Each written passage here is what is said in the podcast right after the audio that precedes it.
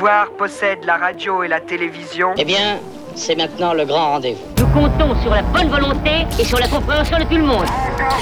La voix off. En même temps que le fascisme monte chez nous, il est triomphant en Israël. C'est un gouvernement d'extrême droite d'une grande violence et en même temps chez nous on sent monter le fascisme. hein. La France a un racisme d'État assumé, notamment raciste, anti-musulman, anti-étranger, anti-arabe, etc., de manière très claire, même si ce n'est pas dit dans la loi parce qu'ils ne peuvent pas le mettre. La cible, elle est bien réelle. Les étrangers, les Africains, les Noirs, les Arabes, etc., c'est ça. Et la deuxième chose, par rapport à la Palestine, c'est qu'on est aussi face à un État raciste qui applique l'apartheid. Donc entre un racisme d'État et un État raciste, la jonction, pour nous, elle est toute faite. Si les choses continuent d'évoluer aussi mal, on va vers euh, une forme de fascisme quelconque. hein. parce que nous n'avons pas d'armes, nous. hein.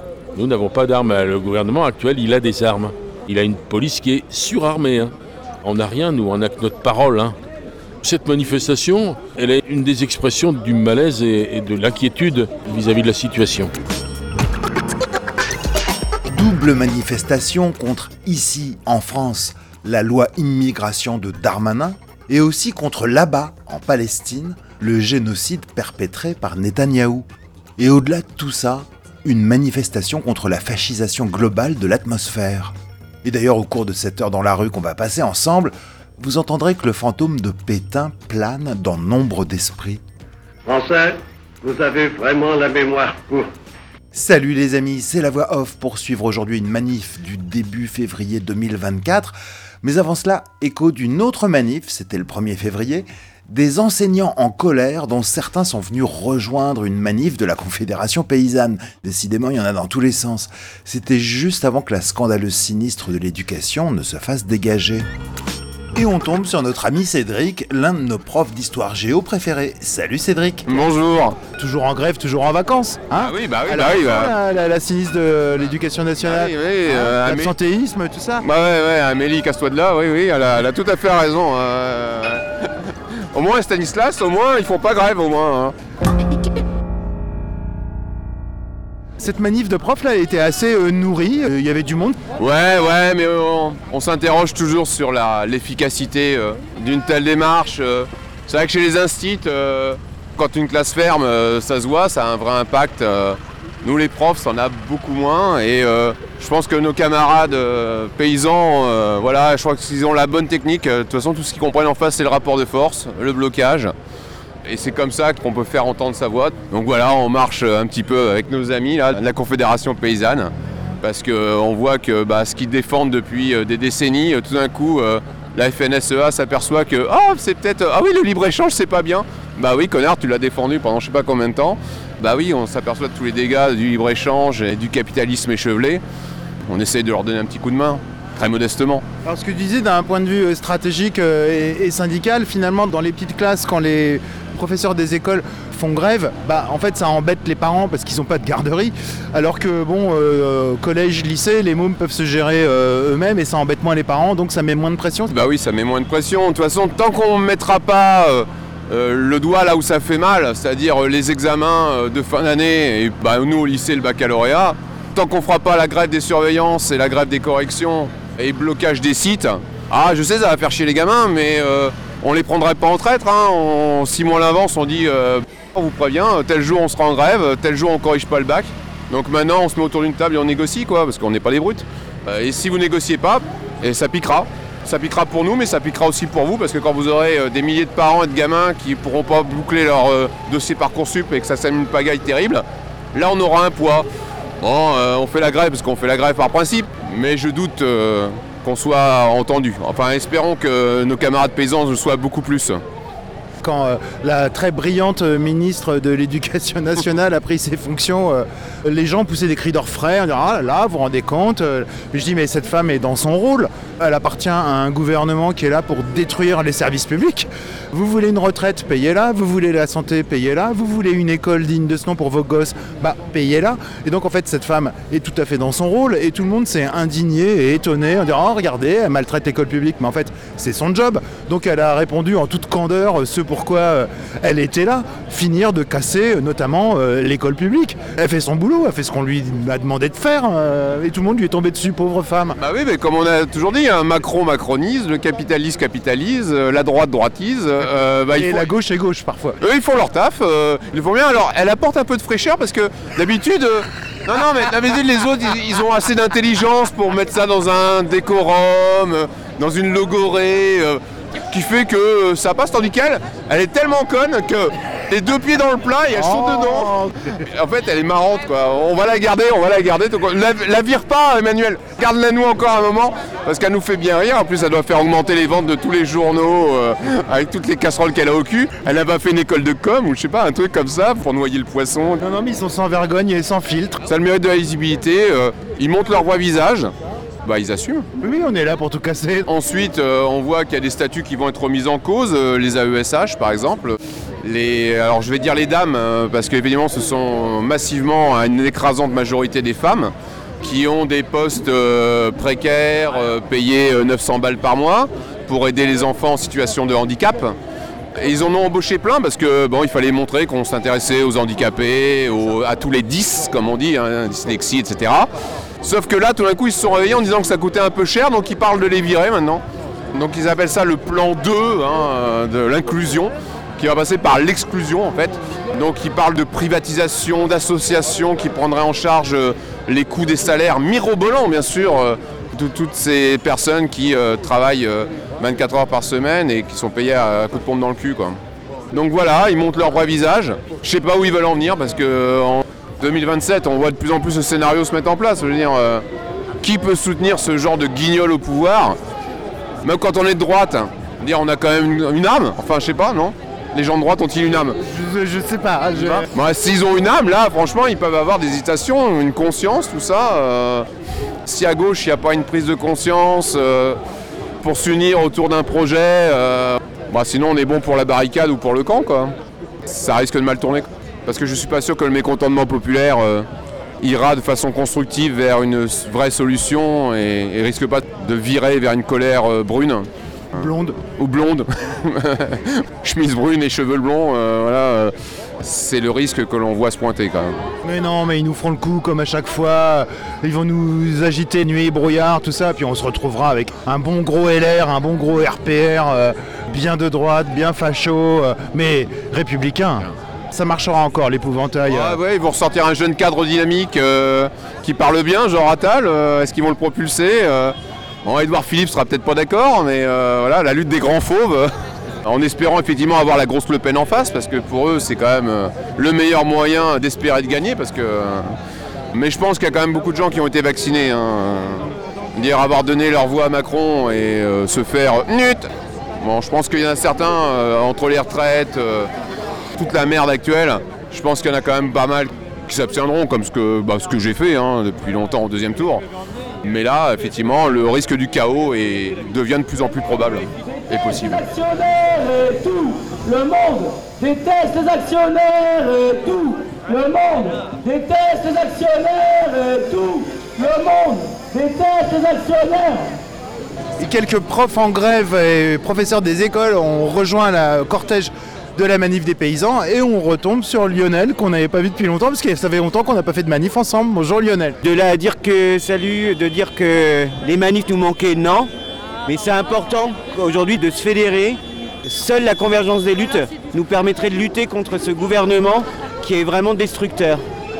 Tout le monde est tombé à bras raccourcis sur euh, votre actuel sinistre de l'éducation, là, euh, AOC. Elle fait le job pour lequel elle a été missionnée, c'est-à-dire finir de détruire notre école publique. C'est ça, le service public, de toute façon, c'est le, le de commande. Après, le seul truc avec elle, c'est la cerise sur le gâteau, c'est qu'elle arrive à dénigrer impunément le service public et l'école publique. Quand même, elle défend des écoles hors contrat, avec quand même des enquêtes qui montrent qu'au niveau de la sûreté euh, psychique et psychologique des élèves, c'est des établissements qui sont néfastes. Là, c'est la petite cerise sur le gâteau. D'autant plus, moi, si je suis très en colère aujourd'hui, c'est par rapport à l'acte 2 de l'école inclusive. Donc, je suis enseignant spécialisé en SECPA, donc dans l'enseignement spécialisé avec des élèves à besoins éducatifs particuliers. Et là, le gros truc qui va pas du tout, c'est cet acte 2 avec la suppression des moyens pour les IME, les ITEP et toute autre structure qui accueille des élèves qui ont des réels besoins, et psychologiques, et médico-psychologiques, et médicaux aussi. Et là, c'est une horreur, avec une inclusion forcée. On va inclure les élèves dans les classes de l'ordinaire sans ajouter de moyens. On n'a plus de moyens. Et dans mon établissement, on supprime 40 heures à la rentrée. À la rentrée, on perd 40 heures d'enseignement. Plus de deux postes de collègues pour un effectif qui sera tout autant important.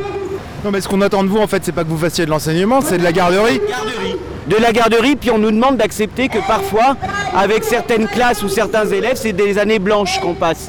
Des élèves qu'on ne peut pas aider. C'est dingue, dingue, dingue, et révoltant. Et là, il y en aurait euh, tant à dire sur tout ce qui se passe, c'est pas normal. Là où je suis en colère aussi, c'est que normalement, ça devrait émouvoir d'autant plus les citoyens. On devrait tous être dans la rue. On devrait tous dire stop, arrêtons de participer à ce système et à cette démolition de notre pays.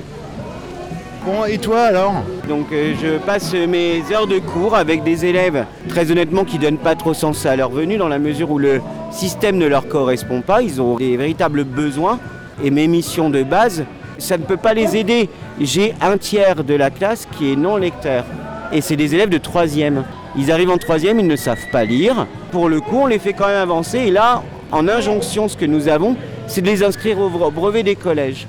Mais comme on va valider en amont, en contrôle continu, toutes les compétences, parce qu'on parle de compétences, on va valider ces compétences-là, donc les gamins vont avoir du verre partout et finiront par avoir leur brevet des collèges, sans ne savoir ni lire ni écrire. Je connais des gens qui enseignent en lycée et qui voient arriver des générations de secondes illettrés. Euh, Ils peuvent même arriver jusqu'à la fac, hein, comme ça. Et oui, puis il y a des collègues de fac, et notamment il y a une prof de lettres de la fac qui leur fait passer des tests en début d'année universitaire, des tests de grammaire, d'orthographe et de conjugaison, qui sont du niveau CM2, arrivés en fac de lettres. Ce n'est pas normal. Le système scolaire devrait pouvoir permettre à tous les élèves d'apprendre à lire, à écrire. Et là, on camoufle le truc. L'objectif est que ces gamins qui ont des difficultés se retrouvent dans les instituts privés, dans les écoles et institutions privées. Point à la ligne. Tant que le citoyen ne l'aura pas compris, puis moi ce que je me demande, c'est les parents. Où sont les parents? Comment ça se fait que les parents ne défendent pas l'école publique? Ce n'est pas normal. Moi-même étant un produit de l'école de la République, sans cette école-là, le milieu social duquel je suis issu, ne m'aurait pas permis d'accéder à des études universitaires comme j'ai pu effectuer. Et mon bac plus 5, je le dois à l'école de la République.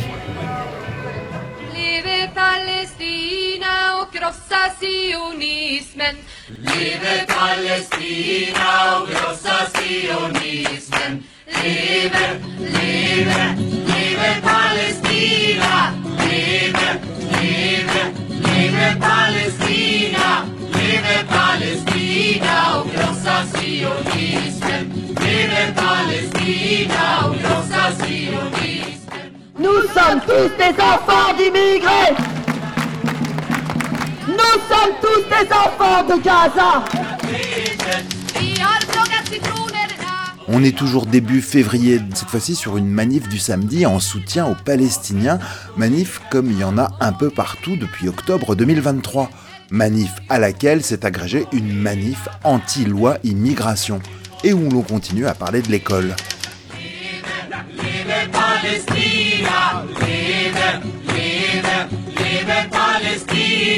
Bonjour Alain. Bonjour. Je viens vers toi parce que tu as cette bannière. Est-ce que tu veux bien lire ce qui est marqué sur le drapeau d'Alain, s'il te plaît? Ah, la libre pensée 37 Donc c'est un drapeau rouge et noir. Qu'est-ce qu'il y a marqué en dessous, plus petit? Il y a marqué Ni Dieu ni maître, à bas la calotte, vive la sociale. Ah, ça sent son 1905. euh, tu sais, qu'est-ce que c'est la libre pensée? Alors Libre Pensée est une association d'éducation populaire philosophique, laïque, anticapitaliste, antimilitariste, pacifiste, qui est à l'origine précisément de la loi 1905 de séparation des églises et de l'État. Puisque la Libre Pensée a fait un congrès mondial en 1904 à Rome, face au Vatican, et que c'est là que les grandes lignes de la loi 1905 de séparation ont été adoptées. Il y a eu un congrès à Paris en 1905 et ensuite la loi a été adoptée à Paris. Et c'est une loi qui a une portée universelle, qui est toujours valable, qui a toujours été attaquée, notamment par le régime de Pétain et bien d'autres après. Mais nous la défendons becs et ongles parce qu'elle reconnaît article 1 la liberté de conscience et article 2, ce qui est souvent oublié, c'est-à-dire euh, que la République ne reconnaît, ne subventionne, ne salarie aucun culte. En conséquence, et ça c'est souvent oublié, les subventions pour les cultes sont supprimées des budgets. Alors que ce n'est pas respecté, puisque si on prend par exemple les départements d'Alsace-Moselle, Alsace-Moselle, les trois départements. Ils étaient allemands à l'époque euh, de 1905. Oui, mais justement, mais après, en 1918, on aurait pu remettre les lois de la République partout. Et en 81, 88, avec un certain François Mitterrand, on aurait pu mettre l'application de la loi de 1905 sur tous les territoires de France et d'outre-mer. Parce que le Concordat, il coûte à peu près 50 millions tous les ans. hein. Qu'est-ce que fait la Libre Pensée? Elle édite, elle fait des conférences? La Libre Pensée fait des conférences. Elle a un petit mensuel qui s'appelle La Raison. Elle fait des tracts. Elle va continuer à publier, et notamment là prochainement, ce que coûte l'enseignement catholique en France, puisque en gros c'est 13 milliards à peu près, alors tout niveau confondu. Je crois que les bahuts privés euh, reçoivent 75% de leur financement de la part de l'État, me Bah, semble-t-il. D'abord, euh, il y a 150 000 à peu près, 148 000 et quelques hein, enseignants qui sont financés par l'État, toutes charges comprises. Ensuite, il y a les frais de fonctionnement, ce qui fait que premier degré, second degré, lycée-collège, enseignement agricole, qui est considérable aussi, plus institut supérieur privé, en gros, c'est de 13 à 15 milliards par an prélevés sur les fonds publics qui sont donnés à un enseignement particulariste euh, qui est confessionnel et à 97% catholique. Donc euh, à la Libre Pensée, par exemple, on n'aime pas trop les écoles du type Stanislas. Pas du tout. Et justement là, on vient de faire un tract là-dessus. Comme je viens de faire un document là-dessus qu'on a envoyé euh, là où on a pu, l'ANR ne me l'a pas spécialement publié, mais ça c'est habituel. On est relativement censuré. L'ANR, hein, c'est la nouvelle République bananière du centre-ouest. Oui, on peut dire ça comme ça, oui. Qui a tendance quand même à ignorer un peu euh, les libres penseurs et qui préfère euh, naturellement parler des religions et compagnie. Bon, enfin bref, comme ils ont le monopole, ils font ce qu'ils veulent. Mais on vient de faire un tract là-dessus et le titre c'est euh, Stanislas, point d'interrogation, un cas isolé. Point d'interrogation. Parce que ce n'est pas un cas isolé. Il y a 8000 établissements catholiques en France. Alors après, selon les confessions, il y en a beaucoup, beaucoup, beaucoup moins. Et si on finit par les musulmans, ils ont trois fois rien. Et d'ailleurs même, le lycée Averroès de Lille, les musulmans, on veut lui supprimer sa convention et ses, su- et ses subventions. Mais bon, je donne un exemple. Dans le département, on a fait une petite étude. On a pu accéder d'abord aux richesses de l'évêché, de l'Église. Ben, l'évêché, c'est 26 millions. Alors après, on dit qu'il faut faire appel aux dons pour euh, dédommager les victimes des pédophiles. L'Église a de l'argent, elle doit et elle peut payer. Ensuite, sur les 14 OGEC, les OGEC, c'est les organismes de gestion d'enseignement catholique, qui regroupent en gros chaque établissement catholique. Alors, je ne parle pas des salaires des enseignants payés par l'État directos. hein. Il y a 5 millions pour le département. Et pour les maisons familiales rurales qui sont catholiques, même s'ils s'en défendent pour avoir les subventions, 4 millions 5. Bon, bah, c'est quand même de l'argent qui manque pour les écoles rurales qu'on va supprimer. Il n'y a pas une commune parmi les 40 suppressions éventuelles de classes qui n'est pas manifestée récemment ou qui va manifester. Donc nous on dit, comme c'était le cas dans la mobilisation gigantesque qu'il y a eu après la loi Debray, l'argent de la nation, l'effort de la nation doit aller à l'école de la nation. C'est-à-dire fonds publics exclusivement à l'école publique. Voilà, ça c'est le combat permanent de la libre pensée, comme le combat permanent pour la liberté, contre la guerre, pour la paix, pour le cessez-le-feu immédiat, c'est ce qui fait qu'on est là aujourd'hui aussi. Et j'en venais à cette double manifestation de ce samedi, effectivement, où il y a une convergence entre euh, l'opposition aux lois d'Armanin et le soutien Ah au ouais, peuple palestinien. fi- Finalement, ça va de pair. Et il y a des convergences au niveau des mots d'ordre, parce qu'effectivement, oui, euh, la loi immigration est une loi raciste, intolérable, et euh, la politique, euh, on va dire, des USA, de l'Union européenne, qui couvre, voire aide et finance et arme, comme c'est le cas des Américains, l'État de Netanyahou, pour un génocide, parce que c'est bien ça qui est en cause à Gaza et pas autre chose. Il y a 17 000 enfants orphelins à Gaza qui savent même pas comment ils s'appellent, qui sont éperdus dans les décombres, dans les, ce qui reste des rues. Bon, et puis là maintenant, on nous dit on va supprimer encore les financements, ce qui fait que déjà, ils n'avaient pas d'eau, ils n'avaient pas de courant, ils n'avaient pas de quoi manger, et maintenant c'est un génocide par la faim. Comme Netanyahou l'a dit avec ses ministres, on veut qu'il n'y ait plus un Palestinien à Gaza. Mais sauf que personne n'en veut. Sauf que la terre de Palestine, c'est d'abord les Palestiniens parce qu'il n'y a plus de possibilité de faire un deuxième État. Tout a été mité, colonisé. C'est une solution difficile qui sera de longue haleine, mais il n'y a qu'une solution, sinon c'est la barbarie et la guerre permanente.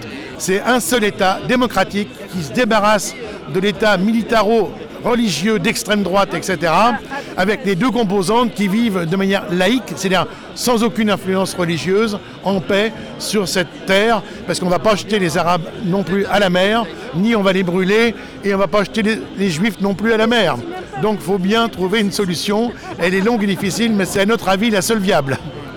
Si tu m'avais dit fin des années 80 qu'on serait encore emmerdé aujourd'hui avec de la bondieuserie de ces religions du livre, hein, notamment euh, les trois, je t'aurais pas cru. Or euh, aujourd'hui, alors on sait que Israël est aussi un gros porte-avions américain Bah à côté du pétrole. On est bien d'accord que c'est un point d'ancrage de l'impérialisme américain au Moyen-Orient. Mais il y a aussi euh, cette dimension religieuse, extrémiste, où on voit euh, des chrétiens fondamentalistes euh, états-uniens, qui peuvent être d'ailleurs accessoirement antisémites, hein, qui soutiennent euh, à corps et à cri des fondamentalistes euh, juifs et d'extrême droite en Israël, dont la politique imbécile et meurtrière fait elle-même émerger des fondamentalistes musulmans. Et là, je me dis, voilà, où on en est 2024, le combat de la libre pensée, 1905, il y a un peu une odeur de naphtaline, de surannée, de nostalgie. Ah oui, mais c'est euh, et tu te dis, mais en fait, non, euh, comme l'avait euh, soi-disant annoncé Malraux, ce siècle n'est pas religieux, mais il est dans la bêtise euh, La barbarie. des fariboles religieuses. Oui, oui, tout à fait. Alors nous, on combat toutes les religions. Vous êtes laïque. On est pour les séparations. On est pour les libertés de conscience. Vous n'êtes pas anti-religieux. On est anticléricaux. Voilà. C'est pas tout à fait pareil. On considère a des gens qui ont le droit de croire. Nous, on est contre ça parce qu'on est pour la raison, la philosophie et la science. Toutes les religions sont néfastes à l'émancipation de l'humanité. Toutes les religions, quelles qu'elles soient. Simplement, en France, bah, comme dans d'autres pays européens, ce qui nous domine, c'est pas les autres, c'est quand même les catholiques. Alors il y a des endroits, c'est pas la même chose.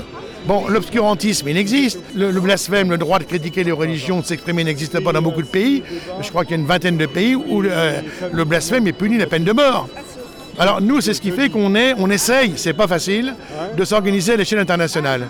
Parce que les combats sont différents, parce que l'histoire est différente, mais la valeur universelle de cette revendication fondamentale de la liberté de conscience et cette valeur universelle de la séparation des églises et de l'État contre toute religion reconnue ou officielle, comme par exemple dans la plupart des pays européens. Si on prend l'exemple de l'Allemagne, il y a des religions officielles qui sont financées à coups de milliards. Il n'y a pas de séparation. Quand on regarde un peu l'histoire de ces pays, et ce qu'on vit en France, malgré le fait que la loi soit attaquée et pas respectée, la loi de 1905, on voit bien la différence fondamentale qu'il y a entre les pays qui ont une loi de séparation et ceux qui n'en ont pas. C'est ce qui fait que dans les pays euh, ailleurs, plus ou moins la libre pensée nous disent battez-vous comme des chiens pour garder votre loi parce que pour nous c'est une référence. Et elle est pour eux fondamentale, que ce soit en Espagne, en Italie, au Portugal ou ailleurs. Parce qu'au Portugal, il y avait plus ou moins eu en 1974 une loi de séparation, puis après il y a eu des normes qui font qu'on est revenu une sorte de concordat. Alors, la valeur universelle de la séparation, elle existe, mais même y compris aux États-Unis.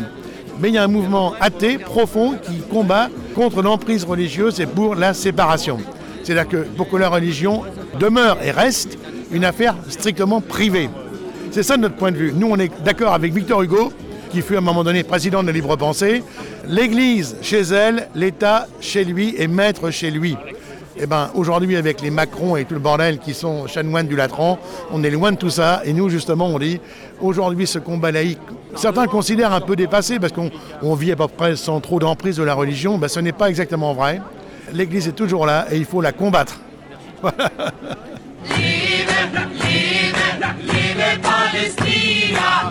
Lebe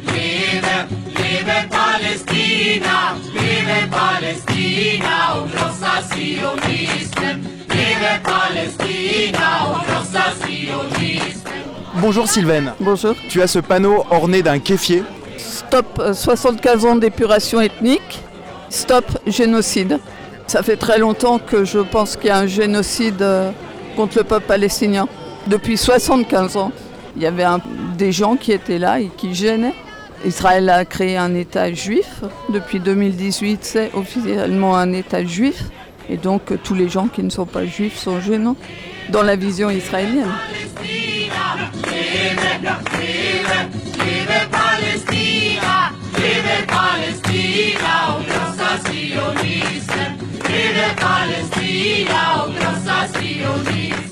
Bonjour Mustapha. Bonjour. Tu tiens à la main une pile de tracts du nouveau parti anticapitaliste. Oui. Double manifestation en ce samedi. Bah, c'est une convergence de lutte. Concrètement, aujourd'hui, on est sur euh, une mobilisation à la fois pour dénoncer et demander l'abrogation de la loi Darmanin, scélérate, raciste, etc. Et on est pour le soutien du peuple palestinien, pour l'arrêt des bombardements au Gaza, pour un cessez-le-feu, l'arrêt de la colonisation de l'État d'Israël de la Palestine. On est, nous, face à une loi raciste. La France a un racisme d'État assumé, notamment raciste, anti-musulman, anti-étrangers, anti-arabes, etc. de manière très claire, même si ce n'est pas dit dans la loi parce qu'ils ne peuvent pas le mettre. Mais en tout cas, l'expression des ministres, l'expression de tous les gens de droite et d'extrême droite, la cible, elle est bien réelle. Les étrangers, les Africains, les Noirs, les Arabes, etc. C'est ça. Et la deuxième chose, par rapport à la, à la Palestine, c'est qu'on est aussi face à un État raciste qui applique l'apartheid. Donc entre un racisme d'État et un État raciste, la jonction, pour nous, elle est toute faite. Comparaison n'est pas raison. 1938 et les décrets loi d'Aladier ne sont pas euh, les décrets ou les volontés de Darmanin 2024. Pourtant, on est bien dedans. Pourtant, on est en plein dedans. Et pour nous, la question, c'est euh, de renforcer le rapport de force, de démontrer que le lien, comme cette journée d'aujourd'hui, mais c'est partout en France, que le lien entre la solidarité internationale avec le peuple palestinien et la solidarité internationale avec les migrants, est pour nous non seulement d'actualité, mais est à faire vivre de manière concrète. Pour nous, c'est ça. La deuxième chose, c'est euh, renforcer le rapport de force. Cette loi, aujourd'hui, euh, elle a été votée, on demande toujours son abrogation, mais aujourd'hui, la question, c'est comment on peut continuer face à cette loi pour son non-application.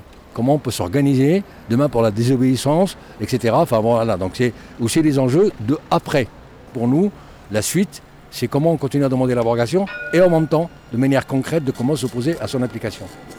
Les médias dominants euh, semblent dire que de grands pans euh, de cette loi anti-immigration n'ont pas été validés. Oui, c'est un jeu de dupe. C'est un jeu de dupe. Tout le monde l'a vu entre Macron, les LR, euh, l'extrême droite qui a applaudi derrière, etc. Donc tout ce qui a été enlevé par le Conseil constitutionnel, évidemment, c'était les choses les plus néserbandes, les plus puants. Mais il en reste quand même plus d'une cinquantaine d'articles qui sont toujours puants. Si la loi était mauvaise avant, on était contre avant son apparition, et on était contre pendant qu'il y avait les amendements, et on est contre aujourd'hui après que le Conseil constitutionnel en a enlevé quelques-unes. La loi, elle reste. Et regardez ce que dit euh, Darmanin, il applaudit, il dit c'est une très bonne loi, ça va me permettre d'expulser euh, à tour de bras, etc. Voilà, donc euh, la réjouissance de Darmanin doit nous mobiliser encore plus que jamais. Concernant l'autre sujet, l'État d'Israël et ce que l'Afrique du Sud n'a pas hésité à qualifier de génocide.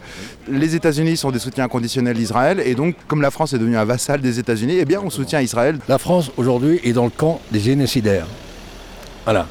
Avec un certain nombre de pays européens, ils ont fait le choix, après le dépôt de la plainte de l'Afrique du Sud, et son issue positive, la France aujourd'hui elle se situe avec d'autres pays européens directement du côté de l'État d'Israël, malgré ce qu'a dit le tribunal international contre l'apartheid et, le racisme. Et donc du coup, on est face à ce que tu as appelé euh, les vassaux des États-Unis, etc., d'Amérique. La France en fait partie. La France est le fer de lance en Europe, derrière euh, l'État d'Israël, sans critique, alors qu'on a face aujourd'hui un État raciste, sioniste, colonisateur. Voilà, la France, aujourd'hui, tous les militants et les militantes vous le diront, manifester en France. Les journalistes notamment, ceux qui sont indépendants, qui simplement disent ce qui peut se passer à Gaza sont aujourd'hui censurés, etc. Et tout. La France fait partie des pays euh, avec un soutien inconditionnel à Israël, y compris lui fournir des armes et lui fournir des munitions pour tuer et assassiner des Palestiniens, eux, sans défense et sans moyen de se défendre.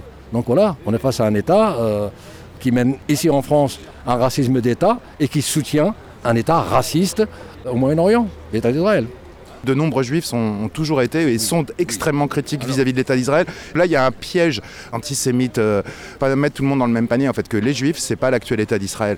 Et là, il me semble qu'il y a un piège à l'échelle nationale sur celui de l'antisémitisme, du racisme, de monter les uns contre les autres. C'est l'établissement, c'est l'État français, c'est les journalistes qui sont des porte-paroles, etc., du gouvernement, qui reçoivent et qui dictent sur le plateau de télé, etc., et tout, que des SMS reçus directement de l'État d'Israël.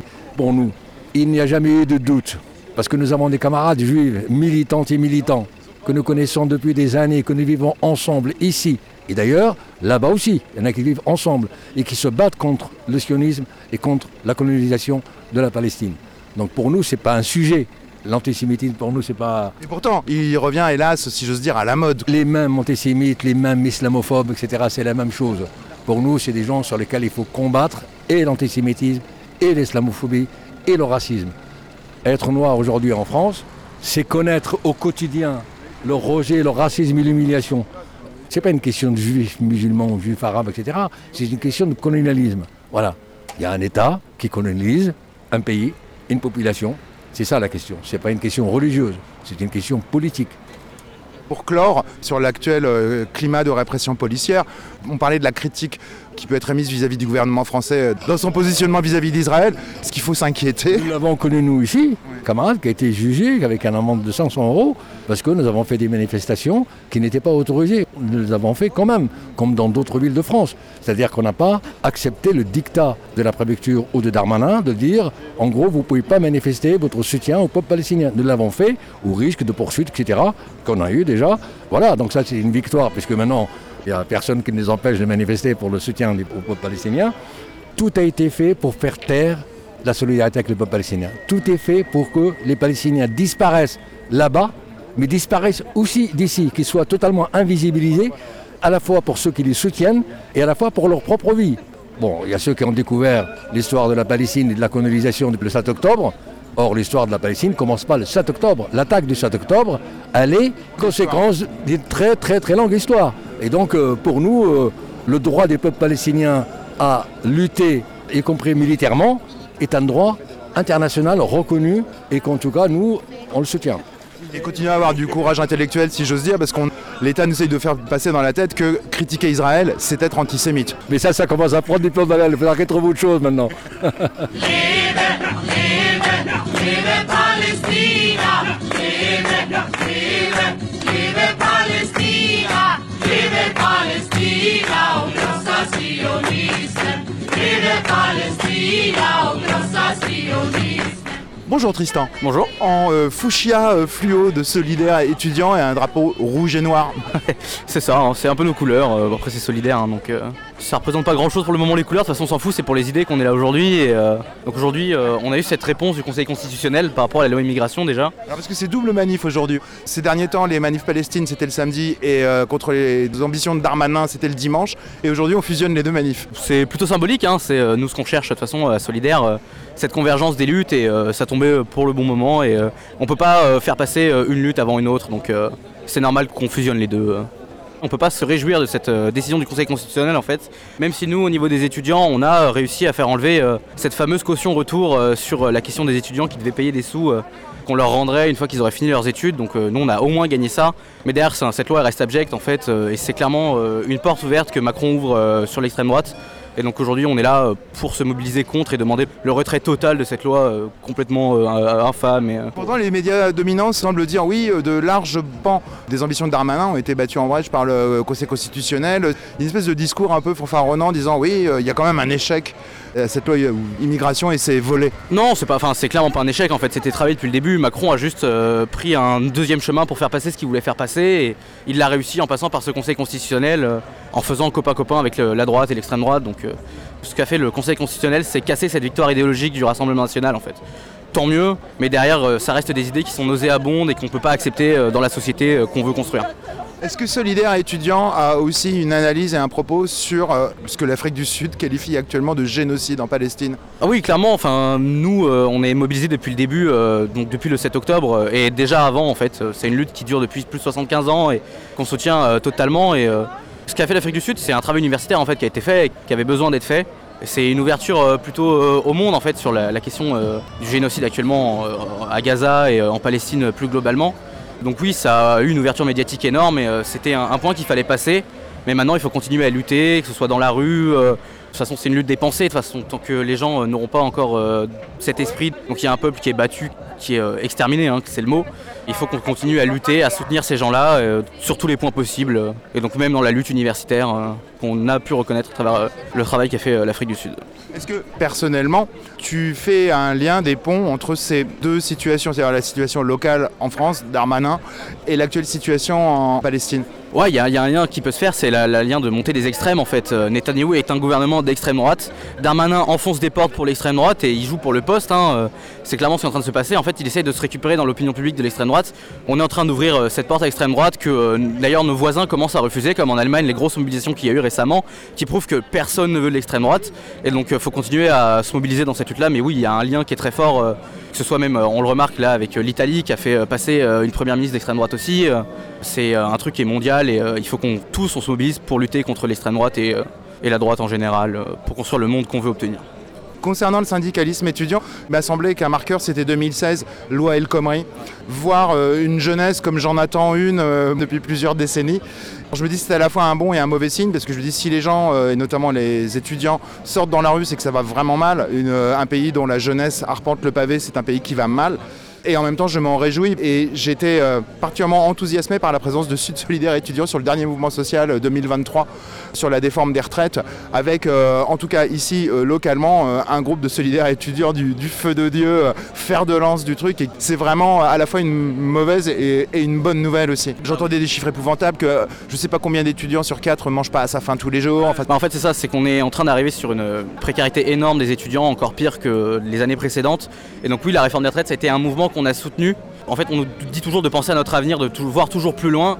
Et quand on voit plus loin, bah, on s'aperçoit qu'on est en train de défoncer tout ce qu'on a gagné, tout ce que les autres ont lutté pour qu'on ait à la fin, et qu'on est en train de nous enlever.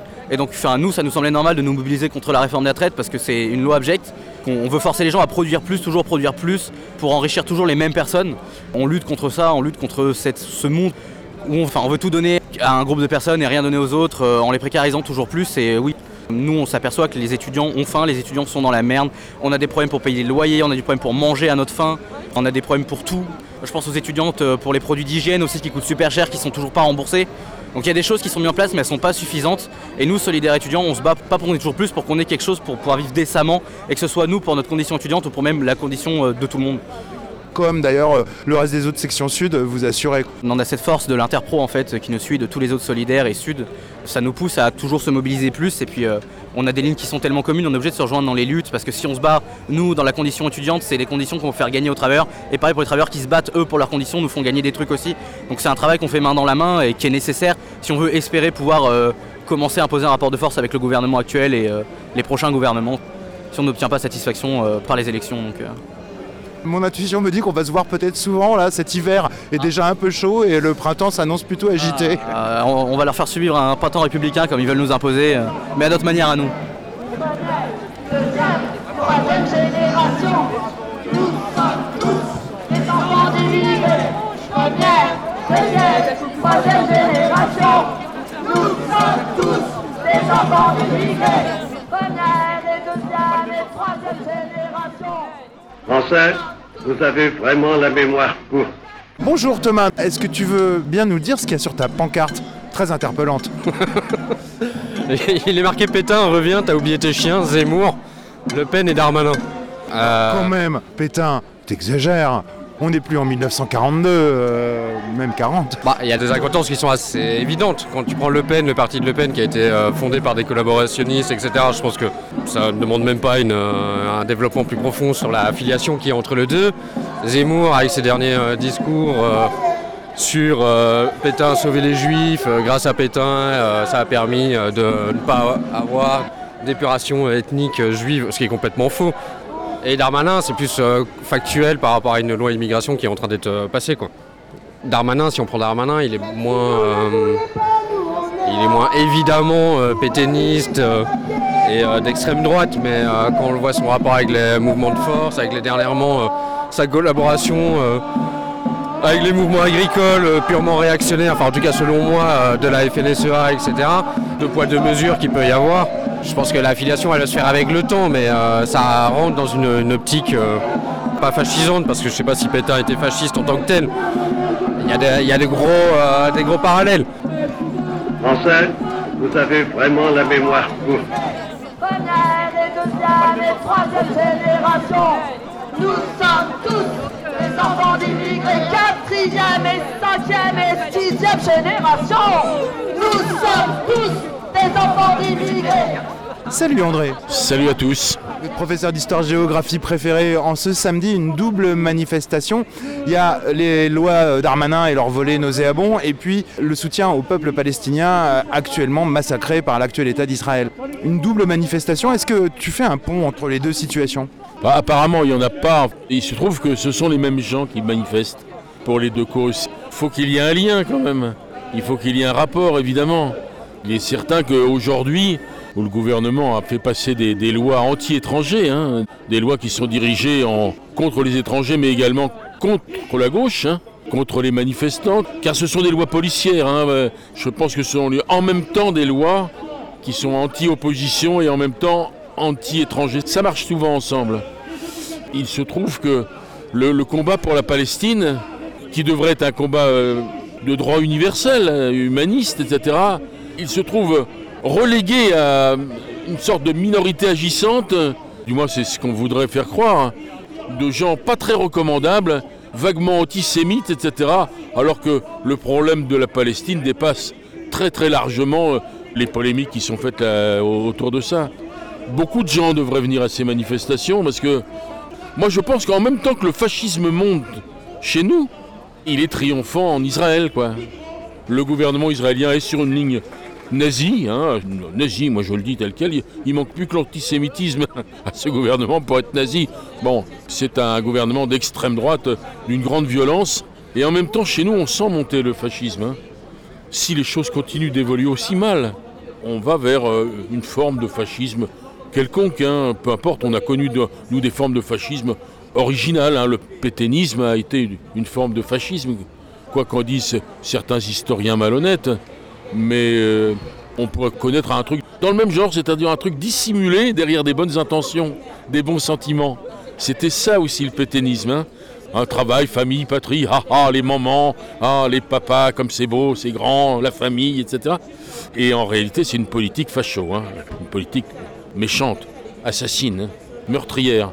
On pourrait tomber sur un, truc identique, des gens qui se proclament euh, libéraux, etc., et qui en fait nous imposent un régime la botte, le talon de fer, comme disait Landon. Hein. Il n'y aurait pas que subir le, même sort que le peuple palestinien se trouver en face de la force brutale. Parce que nous n'avons pas d'armes, nous. hein. Nous n'avons pas d'armes. Le gouvernement actuel, il a des armes. Il est armé, il a, une police surarmée. hein. Et nous, bah, on n'a rien, nous, on n'a que notre parole. hein. Disons que cette manifestation, elle est une, des expressions du malaise et de l'inquiétude de beaucoup de gens comme moi euh, vis-à-vis de la situation. pont, par exemple, entre l'actuelle répression policière en France et ce qui se passe en Palestine, j'ai vu que des porte-parole euh, et membres de la CGT ont été euh, embêtés par la police pour avoir tenu des propos critiques vis-à-vis de l'État d'Israël et du soutien inconditionnel de la France à ce régime fasciste. On voit la répression policière, que ce soit au procès de Niort ou à Sainte-Soline, où là, en arrêtant des gens qui critiquent le positionnement de la France, On sent monter un autoritarisme. Ils veulent nous faire fermer la gueule, quoi. C'est absolument certain. hein, et ça les gêne. Et ils veulent nous, en permanence, hein, nous isoler, euh, nous ostraciser, nous exclure du corps nous social. monter les uns contre les autres. Nous monter les, les uns contre les autres, etc. Regarde comment ils ont arrêté brutalement des manifestants euh, paysans. euh. Comme par hasard, c'était des gens de la Confédération paysanne. C'était pas des gros paysans de la FNSEA. hein. Eux peuvent bloquer des autoroutes, c'est à peine si les gendarmes leur apportent pas des chocolats chauds, quoi. Absolument. On voit très très bien le- la manœuvre. Ce sont des gens inquiétants, les gens qui sont au pouvoir, parce que ce sont des gens qui n'hésitent pas devant euh, aucun moyen. C'est des gens qui se prétendent avoir des principes. En réalité, leur seul principe, c'est rester au pouvoir et nous écraser. Et nous raqueter. Bah, et nous raqueter, bien sûr, mais le système Macron, hein, mais la moindre contestation du système, ben, on se fait ramasser violemment. Quant à Gaza, bon, euh, ils ont fait une, une guerre aux Russes. L'Occident, euh, l'Europe, euh, poussée par les Américains, font une guerre aux Russes. Bien sûr, le, Russe est présenté comme un méchant, un mauvais, l'empire du mal. Et par ailleurs, l'Occident aussi, en même temps, défend le régime fasciste israélien qui opère un vrai génocide dans la population palestinienne. Ils font le vide, sans complexe. hein, euh. Et on est censé, nous, supporter ces contorsions. On voit bien que l'Occident américain euh, est très gêné en ce moment, très euh, menacé en ce moment. Une puissance, un empire qui est menacé, c'est très dangereux. C'est très dangereux. Ces gens sont tentés de faire la guerre. On le voit. Les Américains ont envoyé des avions bombarder des groupes euh, Hezbollah en Syrie, etc. Trois militaires américains, je crois, ont été tués par ces groupes qui sont situés en Syrie. Les Américains envoient tout de suite les bombardiers. hein. Alors, s'ils sont aux prises avec une véritable opposition euh, militaire, qu'est-ce qu'ils vont faire? Vous voyez la bombe atomique Ces gens m'inquiètent, ces, gens me font peur. Ils me font peur. Les dirigeants israéliens et les dirigeants américains qui sont derrière sont effrayants. Et nous, nous sommes en, Europe en train de les, soutenir. C'est insupportable, quoi. En même temps qu'on écrase le mouvement social en France, on approuve des opérations de l'impérialisme occidental dans le monde entier. C'est la même lutte, elle est mondiale maintenant. hein, ces gens sont inquiets, regarde, le, gouvernement actuel est inquiet parce que le mouvement paysan il est européen et il est important et euh, il met en cause le fonctionnement de leur Europe, euh, de leur marché libre et non faussé, de leur Europe capitaliste mondialisée. Ils se sentent en danger et ça les rend méchants. Et c'est pour ça qu'on on sent monter le régime policier et autoritaire, y compris bien sûr dans l'affaire palestinienne. Il y a un véritable groupe de pression médiatique.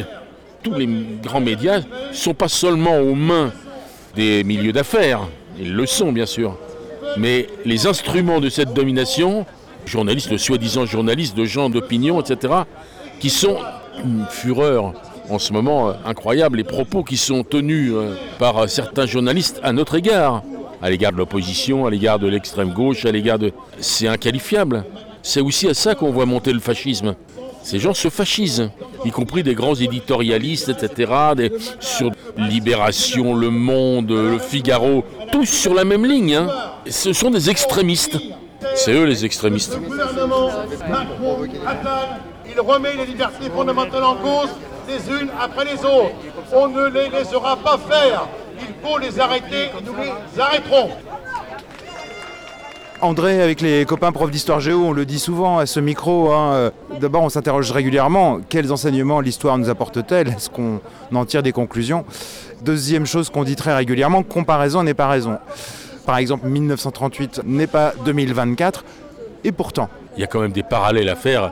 Bien sûr que à 100 ans de distance, euh, la situation a changé. 1938 n'est pas 2024, mais il y a des choses quand même qui ressemblent beaucoup et qui sont inquiétantes.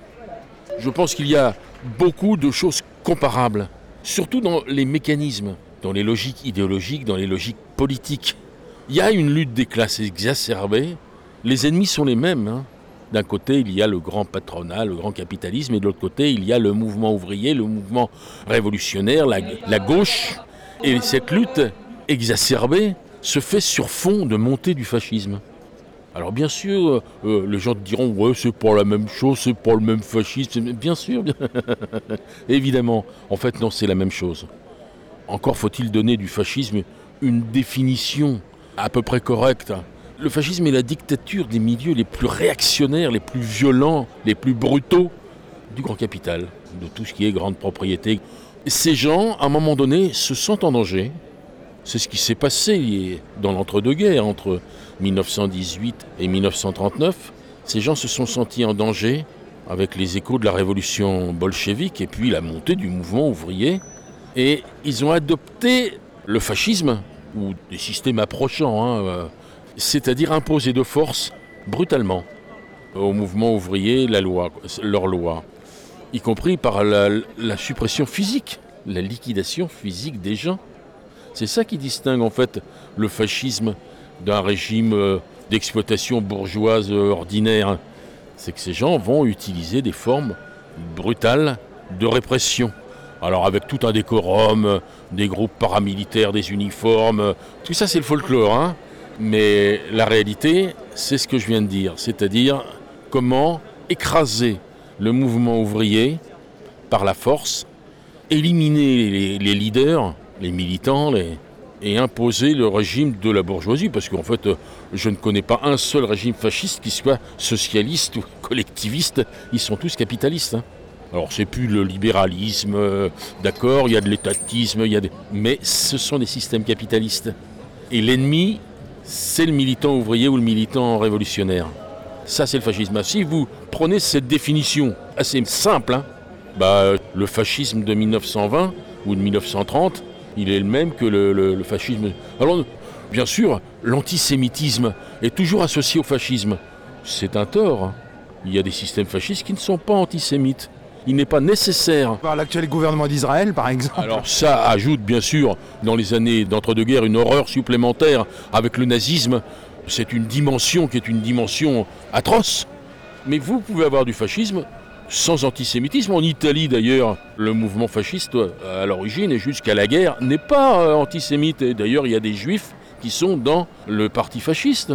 C'est certains fascismes qui sont antisémites.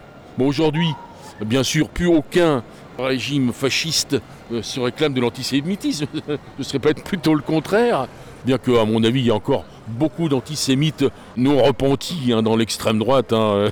Ils sont planqués, hein, ils, évitent de faire des déclarations euh, intempestives, etc. Bon, mais peu importe, c'est pas ça qui est l'essentiel. L'essentiel, c'est que le fascisme d'aujourd'hui répond aux mêmes critères. Bien sûr, il y a aussi d'autres critères. Un hyper-nationalisme de façade et du racisme et la haine de l'étranger. Voilà les ressorts, comment prendre le pouvoir, comment avec une partie du peuple, parce que le fascisme c'est ça aussi, c'est entraîner une partie du peuple dans la répression contre le peuple. T'arrives, on regarde le, le Front National aujourd'hui, mais c'était le cas déjà avant, hein. sur des bases de racisme, de xénophobie, tu entraînes une partie de la population, même de la classe ouvrière, dans le combat contre la classe ouvrière. La magie du fascisme, du nazisme, etc. T'arrives à faire euh, tuer des ouvriers par des ouvriers, c'est sensationnel. Grâce euh, au discours démagogique euh, fasciste, c'est la faute des juifs, faute- aujourd'hui c'est la faute des arabes, c'est la faute des musulmans, c'est la faute des etc. Et sur cette base-là, parce que c'est exactement le même mécanisme, tu arrives à avoir des gens du peuple, des braves gens qui sont prêts à, tuer des militants de- d'extrême gauche et des militants communistes, etc., ou de la CGT, au nom d'un nationalisme à la, gomme, etc. Enfin, on, le sait bien, mais, mais ça marche. Ça marche encore. Et moi, je vois les mêmes mécanismes fonctionner aujourd'hui. Alors, bien sûr, avec des différences, mais souvent les différences sont d'ailleurs au détriment de la période actuelle. Par exemple, prenons les médias. Les médias, dans l'entre-deux-guerres, étaient pourris, archi pourris. Mais aujourd'hui aussi. Pire encore, il n'y a même plus de moyens d'expression de, la gauche. Disons, dans l'entre-deux-guerres, il y avait l'humanité, le populaire, des journaux de, gauche, il y avait des journaux d'opinion, à côté d'une presse de merde, à côté d'une presse complètement vénale. Aujourd'hui, eh ben, la presse de gauche euh, n'existe plus. Il existe encore quelques organes de presse indépendante, le monde diplomatique, le canard enchaîné, etc. Mais, mais c'est quand même une presse très minoritaire. Quoi. Et aujourd'hui, c'est plus problématique encore. Le combat idéologique, le combat euh, contre les idées de l'extrême droite est plus problématique. Français, vous avez vraiment la mémoire courte. Le moment n'est pas venu de vous réfugier dans l'amertume ou de sombrer dans le désespoir. Vous n'êtes ni vendu, ni trahi, ni abandonné. Ceux qui vous le disent vous mentent et vous jettent dans les bras du communisme. Vous souffrez et vous souffrirez longtemps encore, car nous n'avons pas fini de payer toutes nos fautes.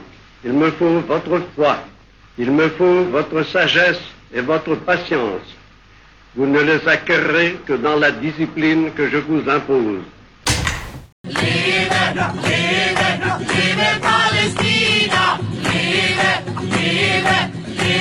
Palestina!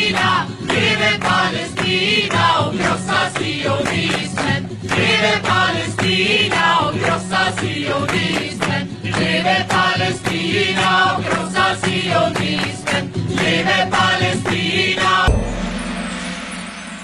Stop, stop, stop! Solidarité avec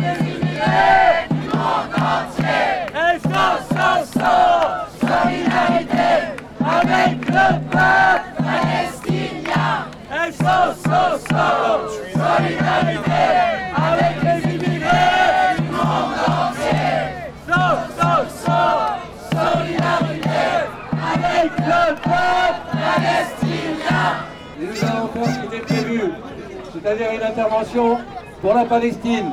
Le camarade Patrick du BDS, il va faire l'intervention. Depuis quatre mois, la population palestinienne vivant dans la bande de Gaza est soumise à un bombardement. 28 000 morts et des dizaines de milliers de blessés, et la famine commence à se faire sentir. En plus des risques sanitaires qui pèsent sur la population de Gaza, contrainte de se réfugier dans les réduits du- au sud du territoire. Beaucoup de monuments, d'écoles, d'universités, d'églises et de mosquées sont complètement détruits, sans parler des habitations. En Cisjordanie, les colons israéliens et l'armée ont tué plus de 300 personnes depuis le 7 octobre et 6420 personnes ont été faites prisonniers. La Cour internationale de justice, sollicitée par l'Afrique du Sud, a rendu son jugement le 24 janvier. Un risque sérieux de génocide a bien été reconnu. Le jugement de la Cour internationale de justice condamne l'État israélien à prendre les dispositions nécessaires afin que ce risque soit stoppé et que la fourniture des services de base et de l'aide humanitaire soit assurée.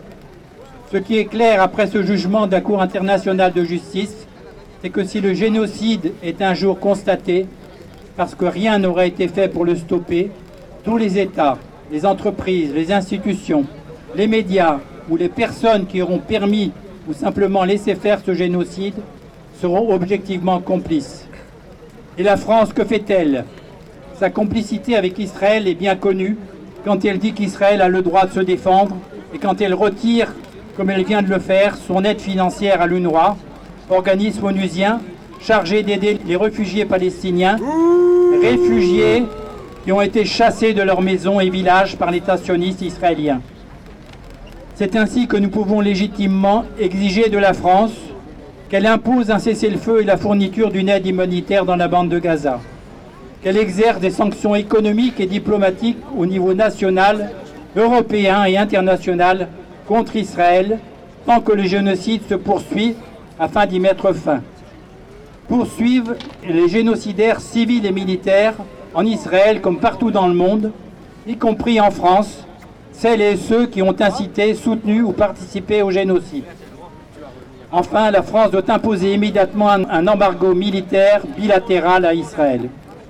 Alors nous appelons à multiplier les manifestations, mais aussi les actions de boycott, comme la campagne BDS, contre des entreprises, par exemple Carrefour, qui ne sont pas seulement complices du crime d'apartheid, mais aussi maintenant du crime de génocide au vu et au su de la communauté internationale. Nous demandons l'expulsion d'Israël des instances internationales, y compris culturelles et sportives, en particulier à l'approche des Jeux olympiques.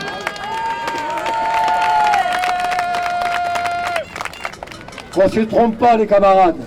Notre lutte aujourd'hui contre la loi Darmanin, parce que nous sommes dans un État où une politique raciste, systématique, envers les étrangers.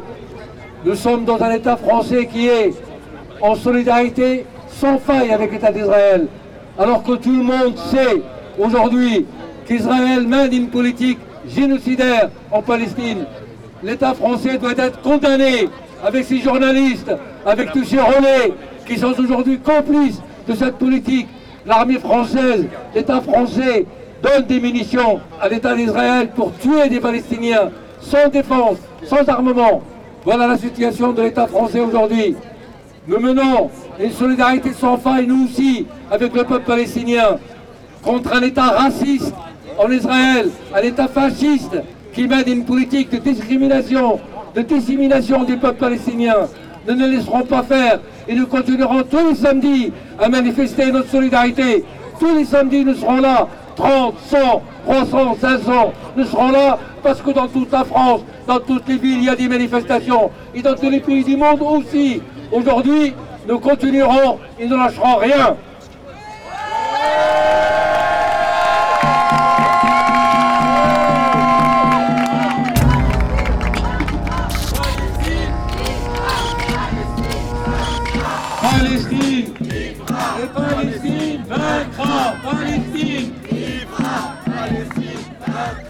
Et voilà les amis, c'est ici que prend fin cette hivernale radio manif. L'hiver est agité, le temps des cerises s'annonce chaud.